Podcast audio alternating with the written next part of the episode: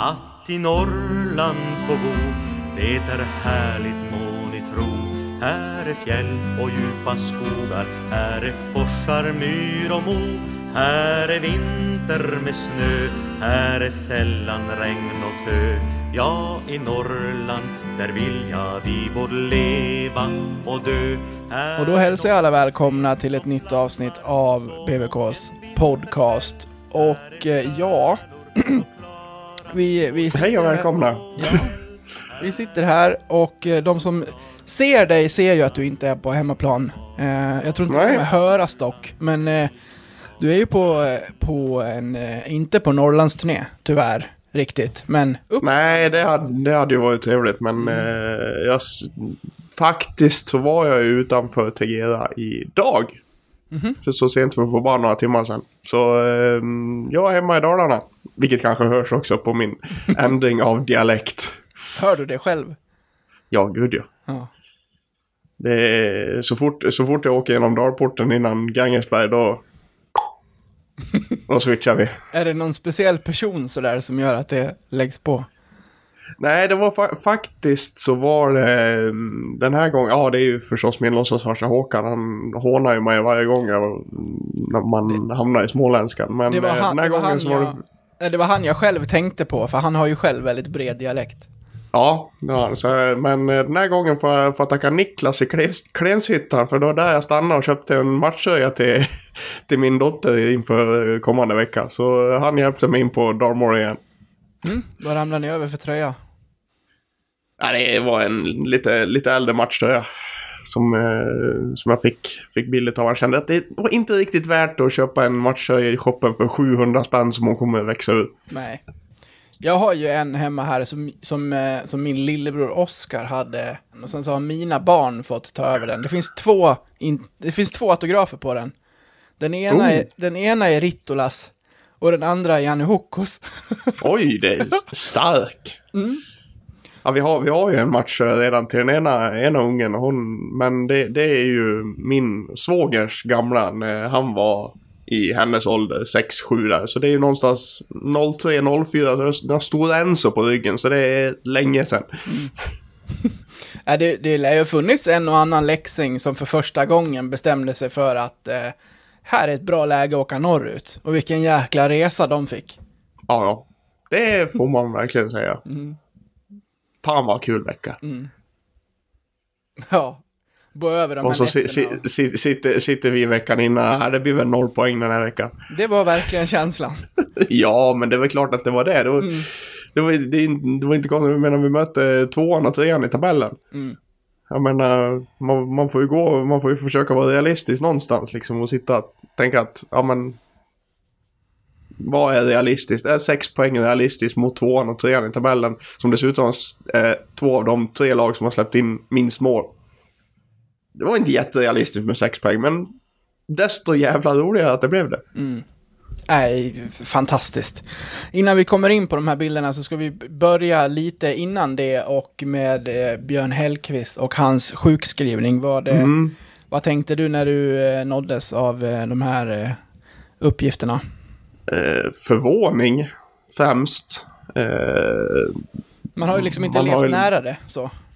Nej, vi har vi, alla i laget har ju liksom sagt att man har ju sett på Björn att, han, att det har liksom gått neråt. Och det, när man tänker efter så har man väl lite sett det också på presskonferenser. Så han har inte liksom varit lika sprudlande som han var där när han kom tillbaka. För då, då mådde han ju hur, hur bra som helst. Nej, jag var lite förvånad ändå att... För det kom liksom helt out of the blue egentligen. Mm. Tråkigt och förvånande, och jag hoppas verkligen att, att det löser sig för Björn. Att han får, kan, kan, ha, kan ha ett drägligt liv, för det är ju det absolut viktigaste. Hälsan är ju det absolut viktigaste. Jag känner liksom, det är inte viktigt att... Om, om det är viktigare för hans hälsa att kliva ifrån hockeyn, så är det det han ska göra. Och det, det är det, hälsan är hundra procent det viktigaste i detta läget. Ja, självklart. Det, han får åka hem, och det är väl läkare också som ska, som ska kolla till honom. Och det är ju som du säger, det var ju så, det kommer ju från ingenstans för en som inte har levt liksom nära honom och sådär. Och eh, när han kom tillbaka under liksom, den sena delen av försäsongen så var ju han sprudlande och det var så kul att se ja, honom visst. För att han var ju så liksom, ja, det är många år sedan jag mådde så här bra efter, ja. Efter den här lyckade operationen. Men sen eh, har det tydligen inte eh, varit så himla bra då och nu är han borta på obestämd tid. Så vi, vi får bara skicka våra tankar till Björn och hoppas att eh, han eh, ja, framförallt eh, kommer må mycket bättre och att han eh, till slut då blir så bra att han kan komma tillbaka till, sitt, eh, mm. till sin tränarroll. För det är ju inte så här det ska sluta liksom. Nej, gud nej, gud nej. Men som sagt, hälsan, hälsan går i abs- absolut första hand. hundra procent av gångerna. Rent sportsligt då, om vi flyttar över till det. Det var ju inte det här eh, detta Leksand eh, behövde få i liksom, det sportsliga knät efter fyra raka förluster och man skulle upp till norr och möta Luleå och Skellefteå. Nej, det blir, det blir, ju, en, det blir ju en liten eh, tankeställare på det viset, men å andra sidan så blir det ju också någonting att, att samlas kring. Eh, lite likt eh, Tobbe Forsberg för, för ett gäng år sedan liksom, att vi ska göra det här för Björn, vi ska kämpa för Björn liksom, och jag, jag tror att det kan, även om sjukdomen är tragisk och jävlig som den är, så jag tror jag ändå det finns någonstans där, man, där det kan ena, ena laget på något vis. Nu gjorde man det fantastiskt bra den här veckan och kommer mm. väl inte göra några förändringar till kommande vecka heller, för därefter väntar ett uppehåll. Men hur länge tror du att man kan riva, rida på en liksom eh, vi gör det för Björn våg innan eh, ja men innan innan den liksom ebbar ut för för liksom spelarinsatserna på isen. Ja men det, det tror jag beror helt på hur hur mycket de hör om om Björn och av Björn. Det tror jag det tror jag är absolut viktigast i den aspekten, att man är up to date med hans hälsotillstånd. Då, då glömmer man inte av det inom situationstecken på samma vis som Tobbe, när man liksom visste att han, han låg på sjukhuset liksom och, och allting där. Det är nog helt hur, hur, de, är, hur de är informerade. Så. Ska vi gå över till de här matcherna då? Det är ju som du säger att vi satt ju här och hoppar, eller hoppades gjorde vi verkligen inte. Vi... nej, det gjorde, nej det, det kan vi säga att det gjorde vi det, inte. Det, det gjorde vi inte. Men vi var, ganska, vi var överens om att det här blir tufft. Och det, det är mm. ju det, det mesta talar för att det här blir två ytterligare förluster på den rad vi redan satt på. Men eh, ja... Alltså, Chi fick vi. Ja, jag är så imponerad av det här laget. Och hur ka, ka, kan vi någon hockens? Nej, det, det Nej. Har, man väl, har man väl aldrig på. Jag, jag, jag tycker att man, att man har lagt sig någon slags liten så här hobbygrundkunskap efter att ha tittat Nej. På den här sporten i hur många år som helst. Men... Eh, det finns ingen kunde, logik jag, i hockey. Jag kunde inte se de här insatserna komma riktigt, även om man hoppades att likt supportrarna som har liksom gått... Eh, inte enade, de har alltid varit, men man har, man, man har verkligen bastonerat ut att så här, man hoppas att laget kommer göra det här för Björn och att man kommer att eh, åtminstone det, sist, det, det, det, liksom, det, det, det lägsta man kan göra är att gå in och försöka göra sitt bästa, och det tycker jag att laget gör. Det är få efter de här två insatserna som kan titta sig i spegeln och säga att jag var dålig idag, för det, mm. det, det är faktiskt bra insatser av hela laget rakt igenom i, i, i två matcher. Inte hela matcher, men där man, det, var så, det var så lustigt, för båda de här matcherna tycker jag funkar lite liknande. Det är så här, målvakten är en jätteviktig del av laget. Räddar egentligen Leksand både första mot Skellefteå och mot Luleå.